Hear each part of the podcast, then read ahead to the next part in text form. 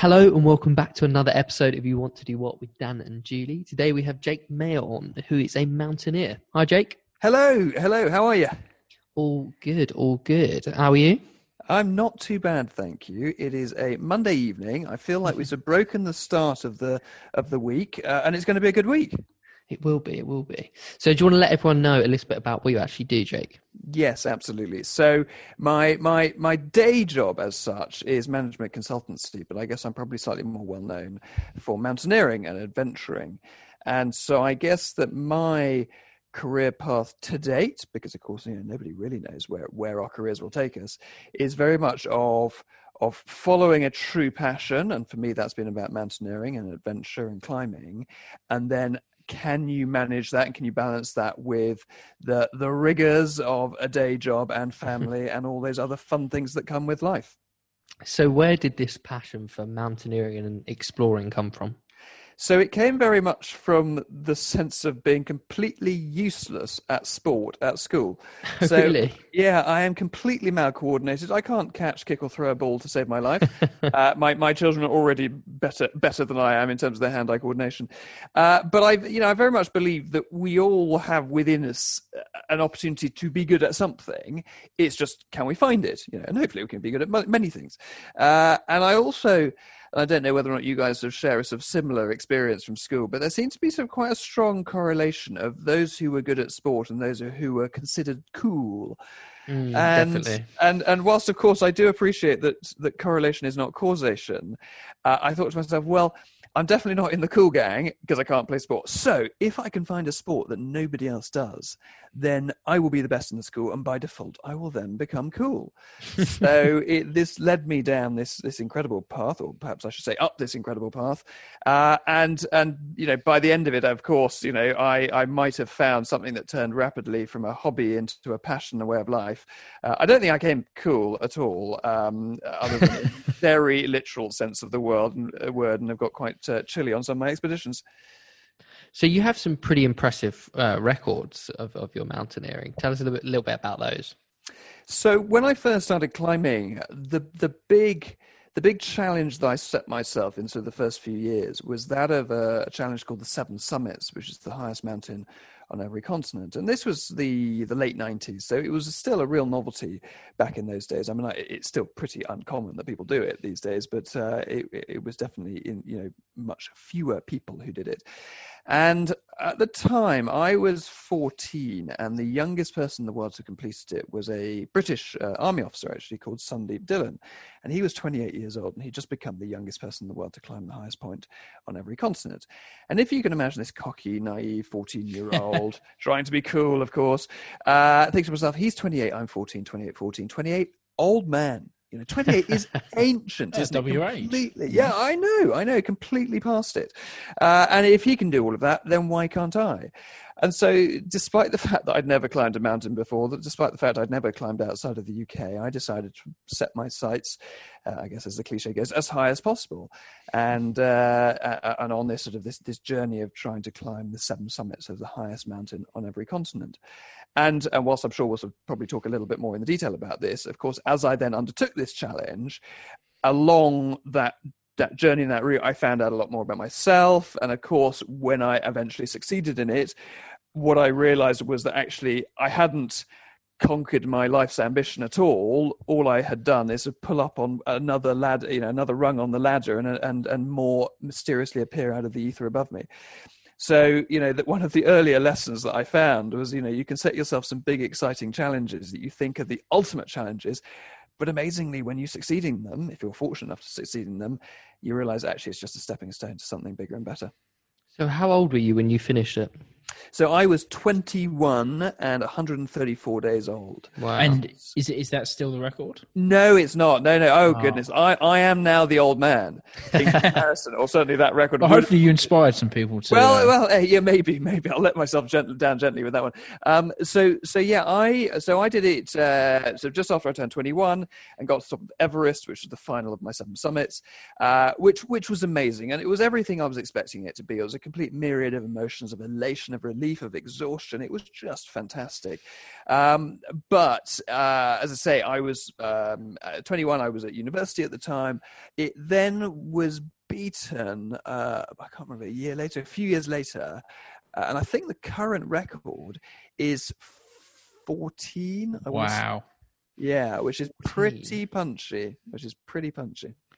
Wow. I mean, I, I don't think I can't believe that 14. That is really young. what so what is it actually about mountaineering and exploring that really excites you and makes you go back yeah. and back to it?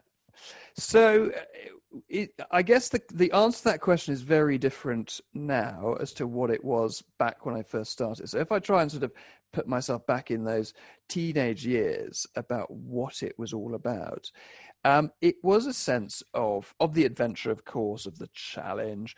But in terms of of who I was, I think it was very much a piece of sort of searching for my identity, and this idea of of finding a finding a challenge, finding something to do which was different, that not that many people did, that made me, um, uh, you know, sort of uncommon in that sense. Uh, and so the idea of sort of dare to be different was absolutely there right from the start. And again, you could sort of, you know, I'm sure my my psycho, my uh, psychotherapist would probably ask me, well, why did you feel like that? Um, and and again, I think you know, I was just a very normal and average kid growing up. Um, you know, pretty pretty middle of the road. Um, you know, never first at much, never last at much, and so to find something which allowed me to create my own identity and something that I would then become known for and known as was uh, you know was was quite important to me. And doing the the climbing the adventuring setting out on this big challenge and something that was so unfamiliar was the route to this destination. I think that's there's something in all of us, isn't there, that sort of urge to explore and and and discover things and and travel a bit. Um, but I, I feel like nowadays there's less and less opportunity to do that, and mountaineering is probably one of the last sort of adventures you can go on. Yeah, I mean, I think I think you know, again, I can sort of comment in numerous ways on that. At the moment, there isn't much exploring that many of us can do, no. um, yeah. uh, or, or, at least you know, unless we're going for a grand adventure to the attic. Um, but uh, yeah, as long as there are no more than five other people there.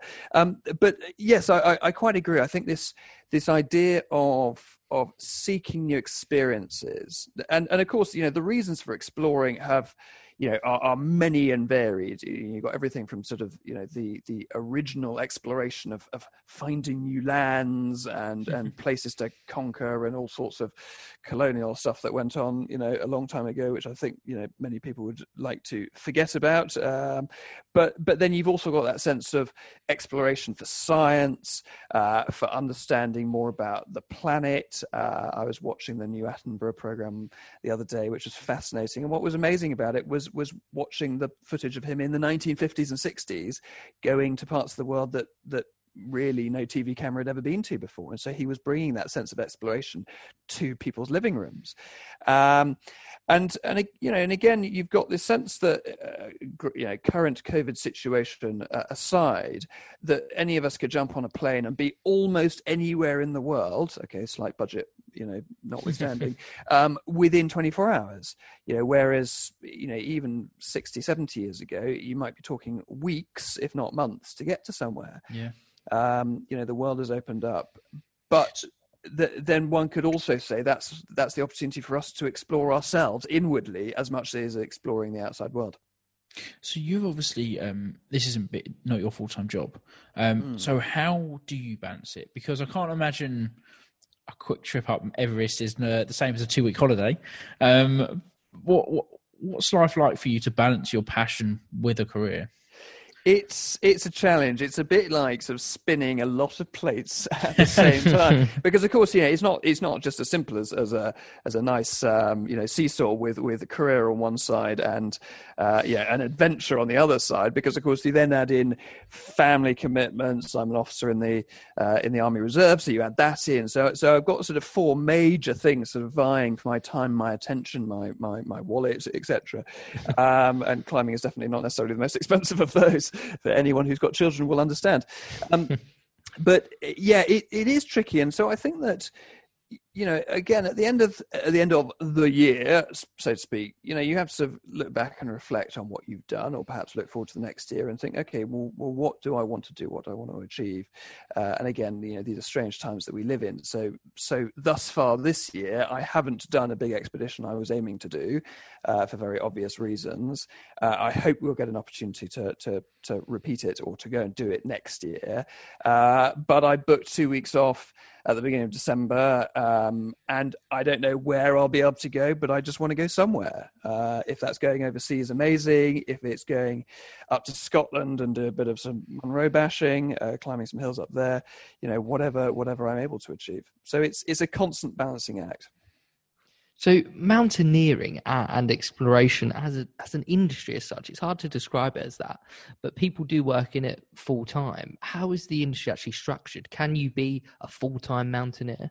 Yeah, you can. So you can look at it on various different levels. You've got um, you've got those who are sort of the professional adventurers uh, who, you know, I, I, guess they are the mountaineering influencers, you could say, because you know they're, they're they're probably funded through sponsorship, so they're just going on a lot of expeditions. There, to be fair, there aren't a lot of those in the world. Is that people sort of like maybe Aldo Kane, people like that? Yeah, well, it is, but I mean, actually, you look at Aldo, and and his his main career. I mean, obviously, he's got his military career, but his mm. his main career is about facilitating the expeditions. Right. Um. So so he is a. Uh, I mean, I'm trying to think how he describes himself, but he's sort of a, a remote working specialist. Mm. So whether or not you want to, you know, if you're Steve Backshall and you want to go and film a, you know, a trip, brilliant. Aldo's a great guy to have there with you uh, because not only can he do the adventurous stuff, but also he's very used to working in hostile environments. Mm. Um, but you could have, you know, in theory, he you, you could get like a, a, university group who are going to sort of a weird and wonderful part of the world who employ him to go along with them to to support them. So so you can definitely do this sort of the remote working uh, sort of wilderness uh, side of things. And that sort of leads me on to the idea of guiding or, or professional guides. Mm. So, um, either in the UK or internationally, you have various of guiding schemes. So, uh, some countries, in fact, quite a lot of countries, you don't actually need a formal guiding qualification to have people or you know to get people to pay you to to go into the mountains um, but obviously uh, hopefully what what people who are marketing marketing themselves as guides is that they have the experience ideally some qualifications because that generally says that they've passed certain you know quality assurance uh, and they have that experience um, and they're up to date with you know their first aid and that you know and everything they need for it. So you can definitely work full time uh, or uh, you know again it's not exactly easy especially at the moment but there are definitely opportunities to work full time as a mountaineering guide uh, climbing instructor outdoor education things like that. Again whether or not that is you know working in your you could be starting off working as a climbing instructor at a local climbing wall and then venturing out from there to people who spend the vast majority of the year overseas on big expeditions and they'll bounce from Kilimanjaro to Nepal in the spring and then Pakistan in the summer and then they'll do the Antarctic in the winter. And so they're permanently sort of jumping from you know one adventure to a next adventure, uh, either as as owners uh, of of um, guiding companies or as the guides themselves. So, do you? You're in the reserves, obviously. You mentioned earlier. Mm. Do you find that a lot of mountaineers or explorers have a call of military background in some ways? Um, I, I don't, uh, you know, I wouldn't know, and I'd be purely hazarding a guess in terms of, you know, what proportion of people who, you know, who work in the industry have some sort of military background. I mean, I think it's, you know, it wouldn't be, un, you know, insufficient, um, or it wouldn't be a small number, but at the same time, there'll be plenty of people who have, you know, gone gr- grassroots upwards uh, into the sort of the climbing and and uh, and the adventure world. Um, you know, I could see that the, the, the military traditionally was very much a place where that would have that might have started because of the amount of amount of adventurous training that you would have done in the military, uh, the experience of, of, just being outside and living in those kind of environments, um, and those skills that you would have therefore had when you left the military.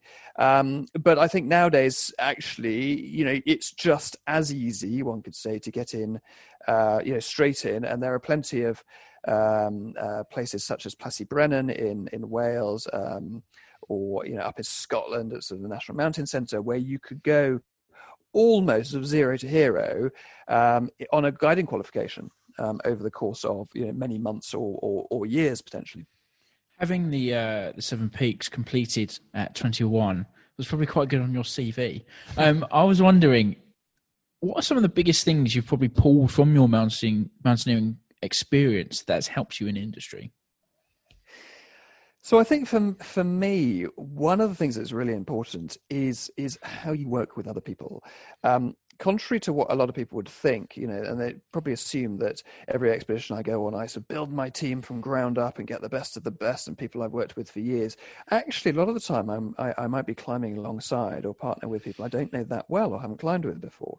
So the ability to sort of to be metaphorically parachuted into a group of people and to you know you, you may be very different in in your background your outlook um, but to say okay we're here to work together to achieve a, a collective aim. Let's make the best of it. Um, and i've you know i've seen on expeditions and in the commercial and corporate world uh, many people who uh, let's let's just say don't necessarily fit cleanly or comfortably into working with others. Um, you know, because a lot of it is about compromise, um, and it's not saying that you know have to reduce yourself to the level of the bare minimum, but you know we'll all have certain things that we like, but if we're part of a team, we have to realize that we're there to support the collective endeavor, and that might mean sort of taking a, a step back from the things that that we personally want uh, to maximize the chances of the of the team. Um, and so I think that's a really important skill to have.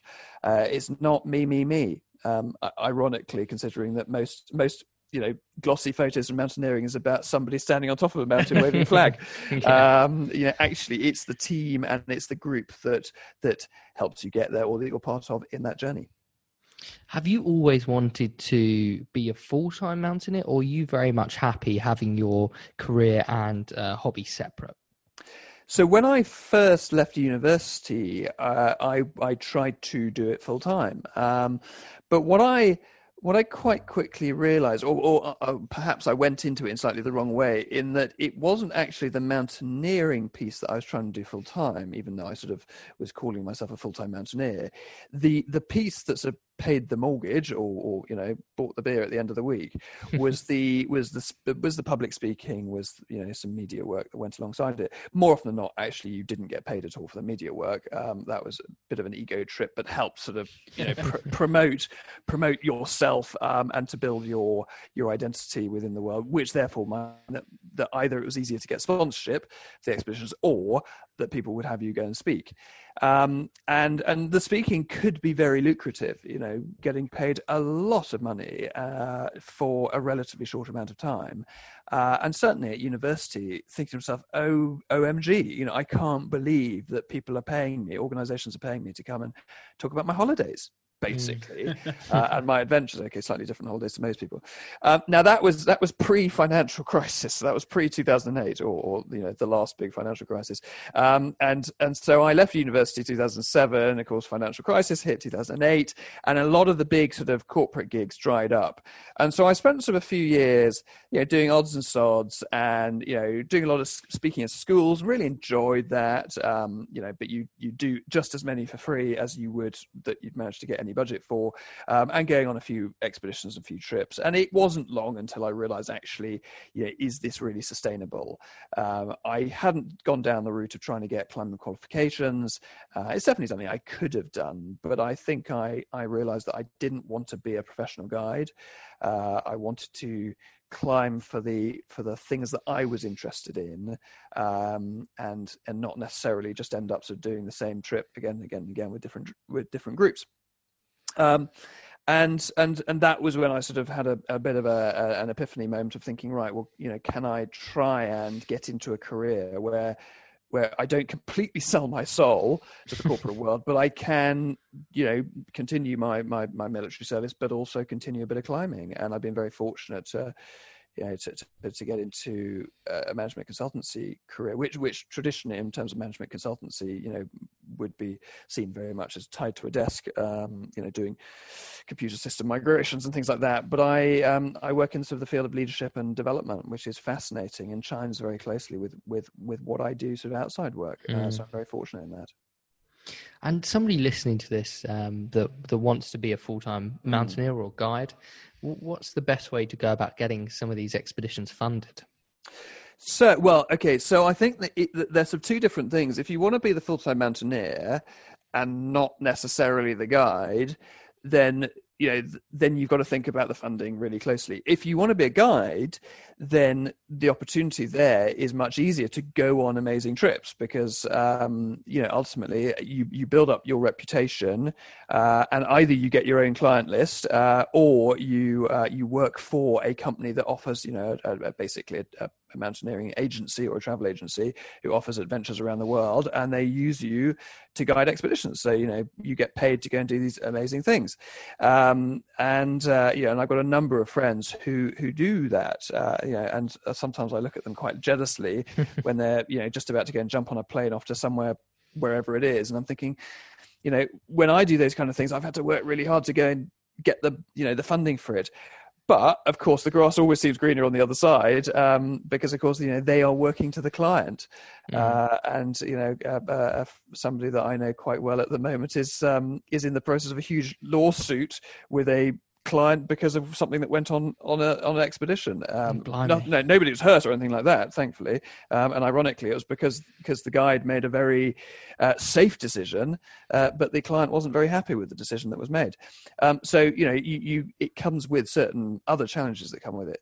So Mm. so cycling back to the idea of of the doing it more for yourself, so it's not your job. Um, uh, and and the sponsorship or the self funding. I mean, self funding is the the easiest in theory, but often the hardest practically, or maybe it should be the other way around. You know, because ultimately you need, you need your own money, so either your job or, or whatever you're doing has to be able to you know allow you to save up so you can spend your uh, the pennies at the end of the month on an adventure. But if you're looking down the sponsorship side, that that in itself could be a you know a multi-hour long conversation, Um, because you know the crux of that question is why would anyone pay you to go on your own holiday? um, and and sort of sometimes rather flippantly, I refer to an, the definition of an expedition being a holiday that somebody else pays for. uh, but but you know, if you look, you know, if if you're cynical, that's what it is. I think Uh, I need so- to rethink some things. yeah exactly so so i think therefore you've got to think very carefully if you're trying to get sponsorship you've got to think really carefully about how you're presenting it to your target audience to get them to come on side and you know especially for people who are earlier on in their funding career I would say keep it as close to home as possible. And I, you know, I'm not, I'm not necessarily saying that everybody is fortunate that mummy or daddy could pay for it, um, but sit down and and create a list of your network, of your parents' network, of, of you know close friends and contacts, uh, you know, and really as close as possible. Uh, certainly, you know, no more than one degree of separation. So, you know, a friend of a friend, maybe that's two degrees. Um, but people that you could potentially get in touch with, people that would know you. Uh, and, and, you know, let's not kid ourselves. They're probably not going to put their hand in their pocket and give you £50,000 to go and climb Everest. but if you could find, you know, a hundred people who might be willing to give you 500 quid. I, I know that in itself sounds just as bonkers as finding one person to give you 50 grand. Um, but, you know, lots of little bits of money um, of people who just want to support you because of you're doing something amazing, then that's really cool.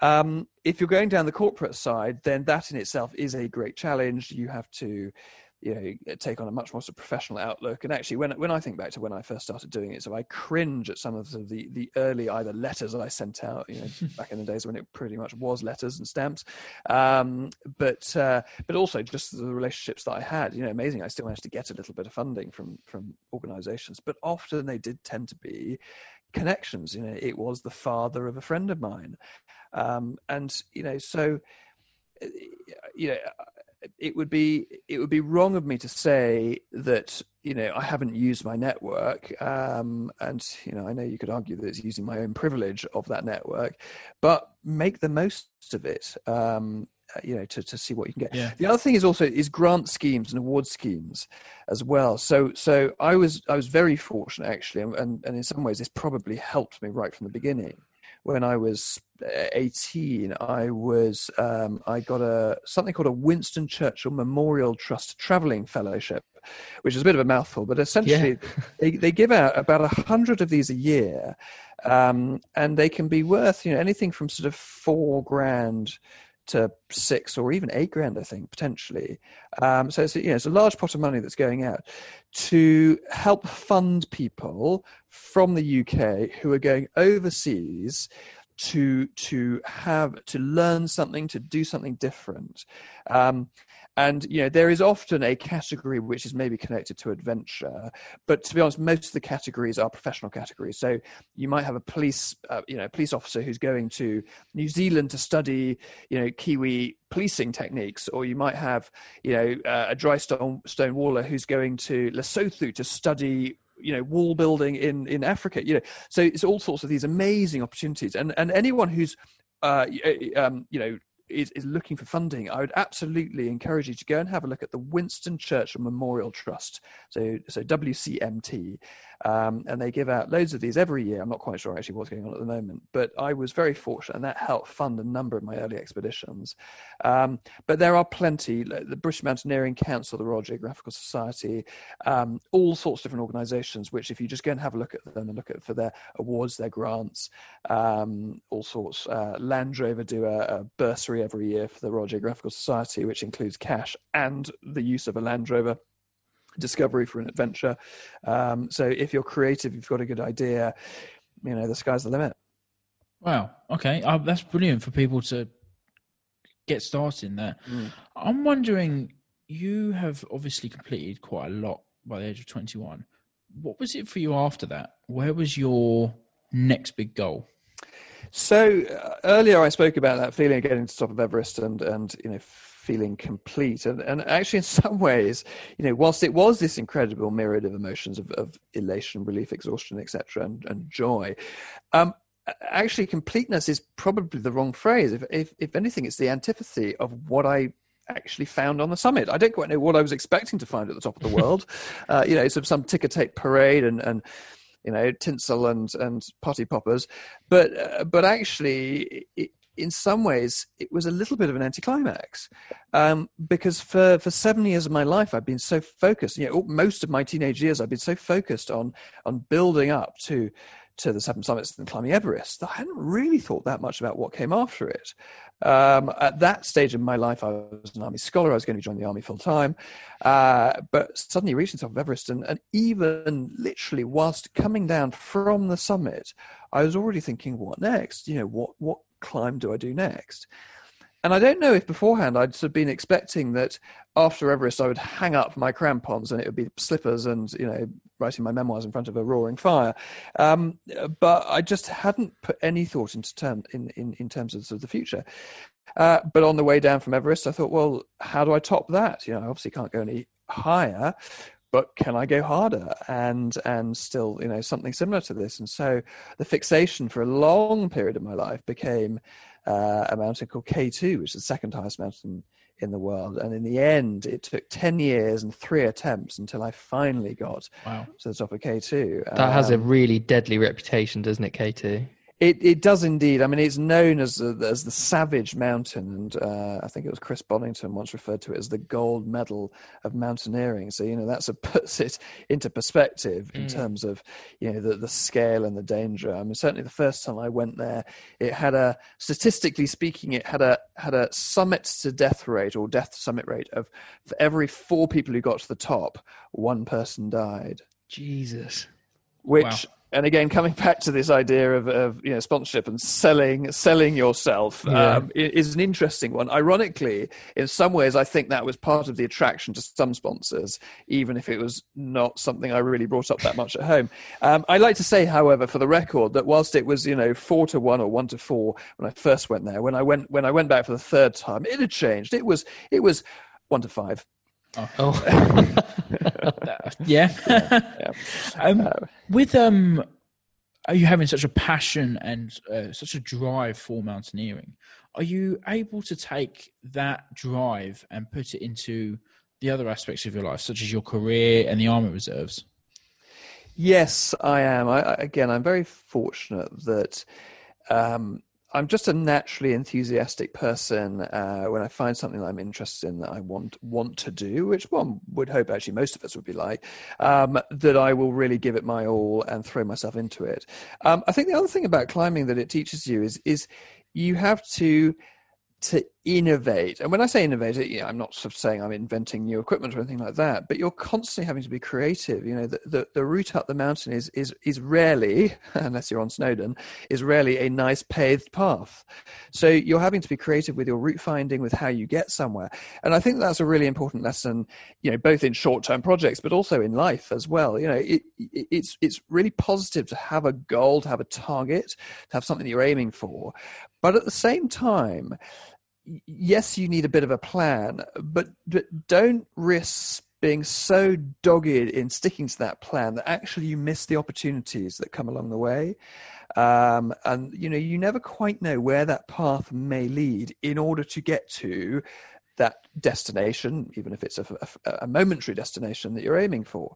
Um, you know, if I reflect on the fact that sort of I introduced myself today as a as a management consultant, if you told that to the university version of me, I would have I would have laughed in my beer. I, I, you know, don't be ridiculous. There's absolutely no way I would be ever calling myself anything like that. Uh, you know, you know, I had friends who were going to work for Accenture and McKinsey's and OCC and places like that. Uh, that was not going to be me. Um, and so you know this is the wonderful thing of life is is you end up going in all sorts of different directions and you know suddenly you you wake up and you go wow how did i get here what what an amazing journey i think it's a really good point and it was one of the reasons sort of uh, when we were exchanging emails i was really excited to get you on because i don't think you know 50 year careers are really going to exist um, for our generation and the generations after. Mm. It's hmm. about taking and learning skills and being able to adapt and take opportunities, like you say.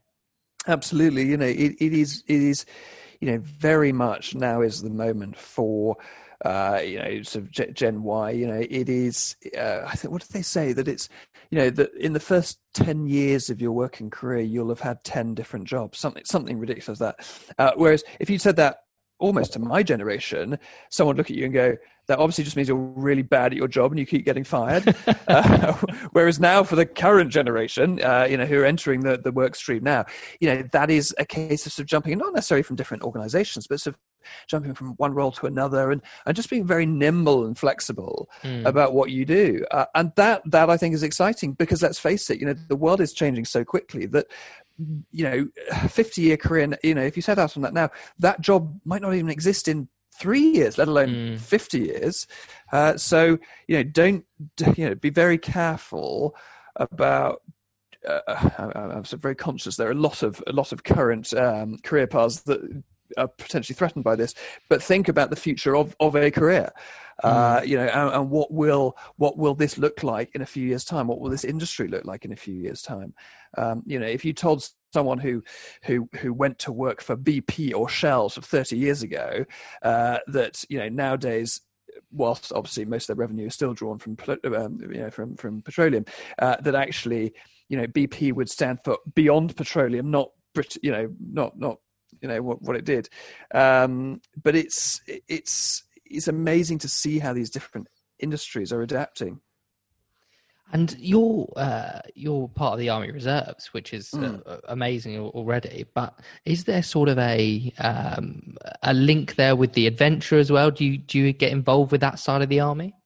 Um, I do, although actually, ironically, I uh, whilst there are huge opportunities to do lots of what we call adventurous training (AT) within the military, I haven't actually done that much, and I don't know whether or not that's because it's a little bit of a busman's holiday for me. Um, you know, po- possibly, um, but it's it, it's just about so where you where you focus your time. Um, you know, I reflect on actually a whole load of my soldiers this weekend went sailing uh, for the weekend. They got paid to go sailing, you know, wow, and, and, and, then and then you know this morning they went back to their normal jobs. Um, granted, for most of them that was probably just going downstairs to their office uh, or to their living room, you know. To, uh, but uh, you know, but they spent the weekend, you know, all all you know in their waterproofs um, sailing around Gosport, which is which is really cool.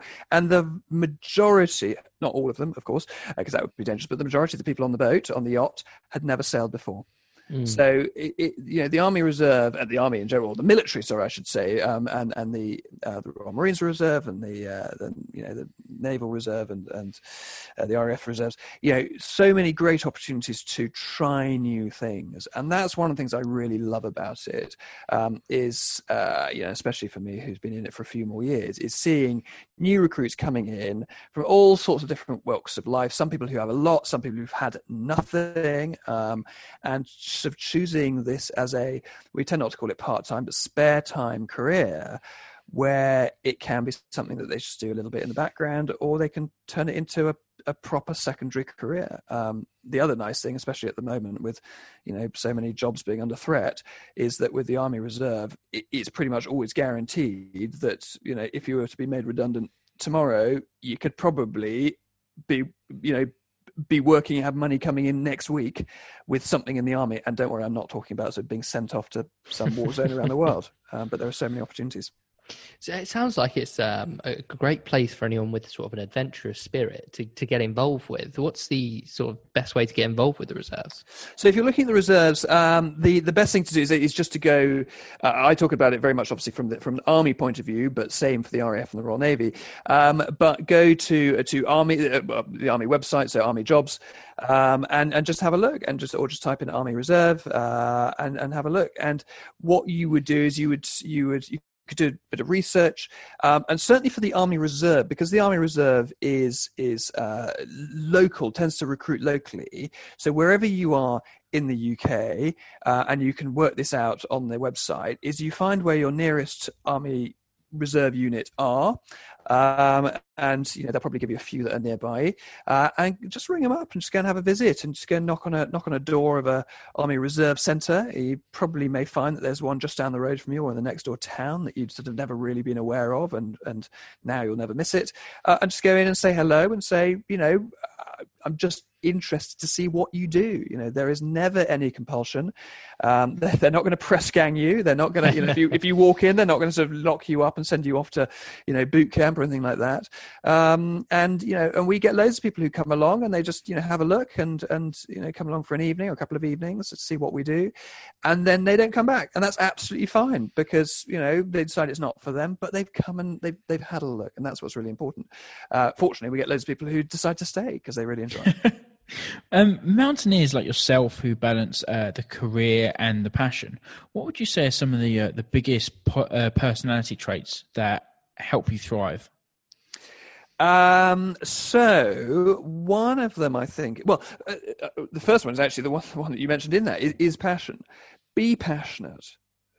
I think, you know, especially I mean, not that mental health hasn't been an issue before, but but now that it's so much, you know, we're so much more aware of it. Um, you know, be, be passionate about things. You know, feed off your own energy, um, and that I think can be really positive. And I know that, you know, you know, we all have challenges and we all have things that don't go the way we would like them to go um, but if we can find something however small it is and you know whether or not it's climbing mountains or it's making airfix models it doesn't matter uh, but something you really enjoy doing you get a lot of sense of self-worth out of it and i think self-worth is really important again from a mental health point of view um, that you go, I, I, enjoy this, whether or not it's something you do by yourself or you can do with other people, uh, even if it's something you do do by yourself, think about how you can get involved with others you know joining a club or a group. So at least you can you can share your experience or, or share other people's experiences. So so be passionate about things find things to be passionate about. Um, the next one i think is patience as well.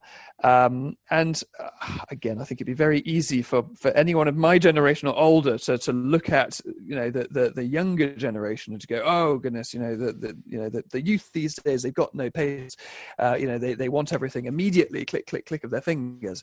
Um, you know, that is you know nobody is to blame for that other than technology. We're so used to it. Um, you know we are all the same. We all expect things quickly.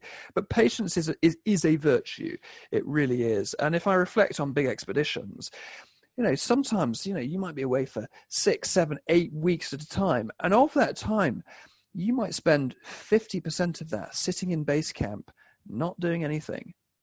And so expecting to be climbing every single day and constantly sort of doing something which is actively helping towards achieving your goal, you know, sometimes you, you need rest days and you need times to sort of sit back and relax and appreciate that you're playing a longer game. Mm. So, what would be some of the biggest positives or opportunities you've had out of the uh, mountaineering side of your career?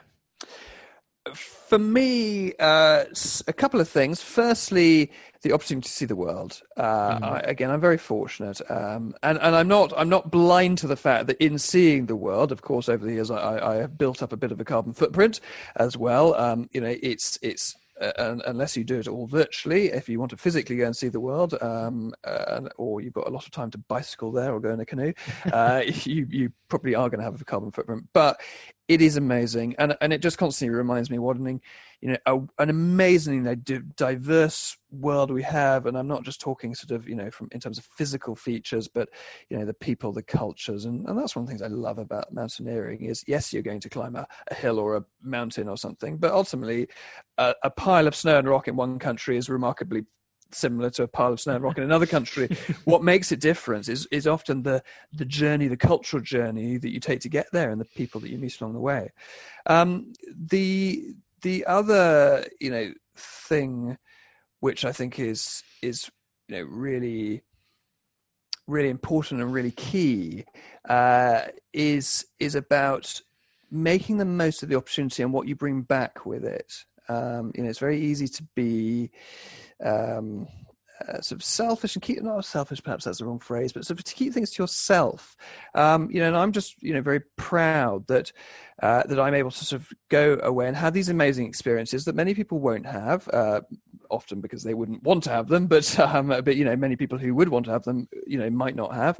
Um, but I can share those with others. Uh, and a great example tomorrow morning, I am doing a talk for a school in Salford uh, who are studying mountains as part of their year three syllabus. Um, and you know, it's great just as a Zoom call with them. Um, they get to meet a mountaineer and ask me all sorts of awkward questions about how I go to the loo up a mountain, what do I eat and stuff.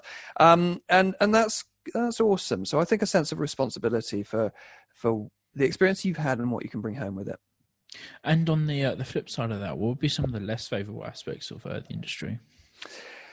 Uh, it, so you've got again, if you're trying to get sponsorship, you've got to be prepared to have a lot of doors slammed in your face, um, or at least a lot of emails unopened and not not responded to. Um, uh, yeah, there is a there is a sense of no matter how passionate you are, you can't want it more than them. You can't want it more than the other person.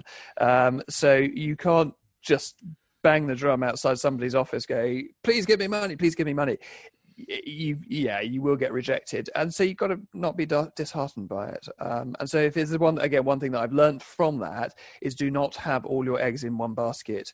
Um, so you know don't sort of a little bit like job hunting in a way uh, if you're unemployed. Um, you know have you know multiple feelers out you know apply to lots of things at the same time. If you apply for one thing and just focus on that you know yes okay it shows perseverance and focus. But if then that doesn't come off you're probably two more months down the line and you're still in the same position. Um, you know, yes, a little bit more experience, but uh, you know, you still haven't got a job. So it's the same with with fundraising for expeditions.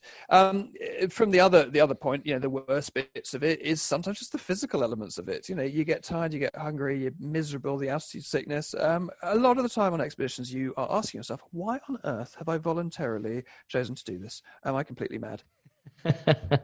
um, we also like to talk a little bit about what people could expand, expect to earn salary wise. Mm. Um, so we did a little bit of research and found some figures, and it really did range massively. You know, some some uh, figures were 120 pounds for an overnight, you know, guide somewhere, yep.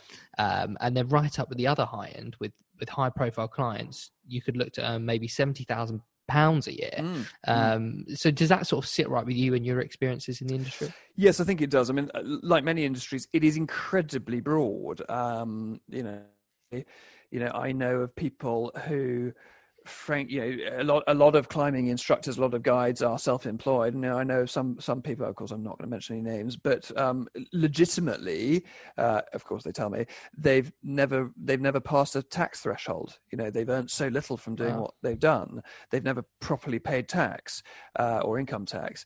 Um, but but you know having said that they are rich beyond belief in terms of the experience they've had, Mm. uh, and they've chosen that. And and this particular person, uh, who I'm incredibly fond of, and I spent a lot of time with, uh, they they would say, you know, that they have had, you know, more experiences than than the greatest man, you know, the greatest millionaire mountaineer could ever have, Mm. um, and that's cool. And actually, if someone's, you know, if you're spending nine months a year on expeditions uh, and you're getting paid to do that, and it's not costing you anything, you know, what you make the rest of the time to cover those other three or four months actually is not too bad.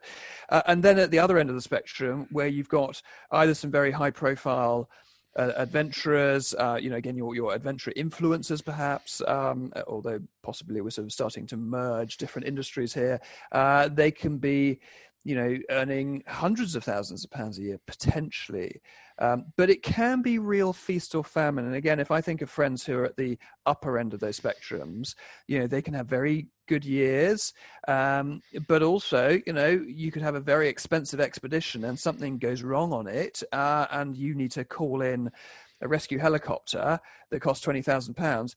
That costs you twenty thousand pounds you Mm. know, because you can't get insurance for those kind of things or or whatever it is. So there, uh, yeah, there there are all sorts of different different angles that come from it. But uh, as I say, I think the important thing in here is is don't go into it to get rich financially speaking go into it to get rich from an experiences and an adventure and a, and a, and a life experience point of view Absolutely. And um, what would be something that's not in the job description? Um, but also on top of that, how easy is it for you to balance the passion uh, or the mountaineering with the career? Are they able? Are you able to just do everything within your holiday period? Yeah, so no, not really. So I would normally get, you know, sort of five weeks holiday a year, um, of which probably some of that gets used up doing some army stuff as well. Um, you know, and and uh, amazingly, my family actually want me to go on holiday with them um, for some reason. Uh, so so I, I I do that as well. Um, so no, I, again, I'm I'm very fortunate in that in my in my proper career, I say in inverted commas, um, in my sort of grown up job, that the company that I work for absolutely see me as an individual and who I am and what I bring to the table, and and they know who they employed, and therefore every couple of years eh, I want to do a big expedition. Uh, they've always been incredibly supportive in giving me the time off. You know whether or not that's been unpaid leave or potentially even partly paid leave uh, to have anything up to two two and a half months off, which is which is amazing. And I know a lot of a lot of employers uh, wouldn't be in a position to do that, um, or it would be difficult. Uh, but I think you know the two aren't mutually exclusive. I think there are opportunities. Obviously, if you're self-employed, then that's a lot easier. And I've I've met many people over the years who are you know self-employed uh, with a particular you know professional skill so they will be a consultant for six months of the year and then and earn a lot of money doing that and then spend the other six months of the year traveling um, you know which is really cool uh, and then going back to your point about what's not in the job description um, uh, again, sort of, and I'll probably think of some much better answers to this or funnier answers after I put down the phone. Um, but uh, but I think I think the main thing is is is actually spending as almost what feels like as much time in a suit uh, as I do in Gore-Tex. Um, and and and, and, the, and the reason for that is in, in aiming to get other people to to pay for my expeditions and to sponsor them or the public speaking you know it's not all again instagram uh, you know cool pictures on top of mountains. There's a lot of you know, schlepping up and down motorways to go and do talks, or to you know, finding a way around London to go and meet people to try and persuade them to pay for your holiday. Sorry, invest in an amazing marketing opportunity, um, and and doing that, and and as I say, coming back to this idea of, of getting rebuked and people you know pushing back and you know doing a lot of stuff for free and you know but again if you're passionate then then actually that's all part and parcel of it Have you got any advice for anyone that wants to progress within the mountaineering industry and I guess just their career in general? Because you would have great experience in, in people actually doing this. Yeah, well, I mean, the first things first is I am absolutely delighted for anyone to get in touch with me. Please, please do, you know, on social media, uh, do you know, drop drop me a line. Uh, delighted to sort of you know have a chit chat or to give you any advice I can. You know, I am but one person, um, and so the the first thing, and, and this is probably you know for for any advice in any circumstance, especially around career, is that you know I think they you know statisticians say that to get a, a decent data set, you need at least twenty individual pieces of data. So therefore, be very wary of going to one person asking them advice. You know. then go to another 19 people and ask their advice. Um, but but from, from my point of view, um, you know, I, I would say you be be aware of the cost of getting into it, um, but of course also don't get seduced by the the social media aspect of it. You know, you you see you know amazing cool people doing awesome things um, uh, all around the world. You do not have to go to the other side of the world to have an amazing experience. Um, and a friend of mine um, al humphreys wrote an amazing book called micro micro ventures. Uh, and the principle of that was you know he'd, he'd done big adventures all around the world. Uh, and then he decided actually i don't even know what's three miles from me at home. Hmm. so he decided you know he spent a year just doing mini trips wow. around the UK. Um, yeah. you know, he walked around the M25 in winter. Oh, wow. Um, you know, which is really, which is, I mean, bonkers, but amazing and cool. Yeah. Yeah. Um, and so, the, you know, sometimes start small. Um, you know, just have an adventure locally. Uh, you know, if you happen to live in somewhere in the UK where, or, or in whatever country you're listening from, where you are near cliffs or mountains or things that you can go and climb on, um, and obviously making sure you do it safely, then then lucky you. If you're a little bit further afield, then be creative with, with what you do, when you do it, and how you do it. Um, as I say, I have no idea what my little adventure is going to be at the back end of this year. Um, it's probably going to be a micro venture in the UK, and I'm fine with that. And would you uh, go into uh, the industry and do it all again if you could? Um, I yes, I would absolutely. From the from the point of view of, of the passion, um, of course, uh, I absolutely love it. Would I do a few things slightly differently? I think any of us would reflect on choices we've made, things we've done, mistakes we've made, uh, and gone, oh, I wish I hadn't made that boo boo. Uh, but also, that is part of the rich tapestry of experience that has made us the people that you know stand or sit here today, isn't it? Um, and so, you know, frankly, if I went back to the beginning, I've had an amazing ride. I've got some scars. Uh, from along the way, but uh, you know, I certainly do not feel that the ride is finished. Um, and if anything, we're just getting ready to take it to the next level. Well, thank you so much for coming on, Jake. It's been an absolute pleasure to chat with you. Guys, thank you. And, uh, you know, thank you for everything you're doing for inspiring people. And uh, for anyone listening, whether or not you're interested in mountaineering and adventure or not at all, you can't think of anything worse, uh, wherever you end up going, I wish you all the very best of luck and a safe uh, adventure. Well, thank you so much. And where can people find you on uh, social media?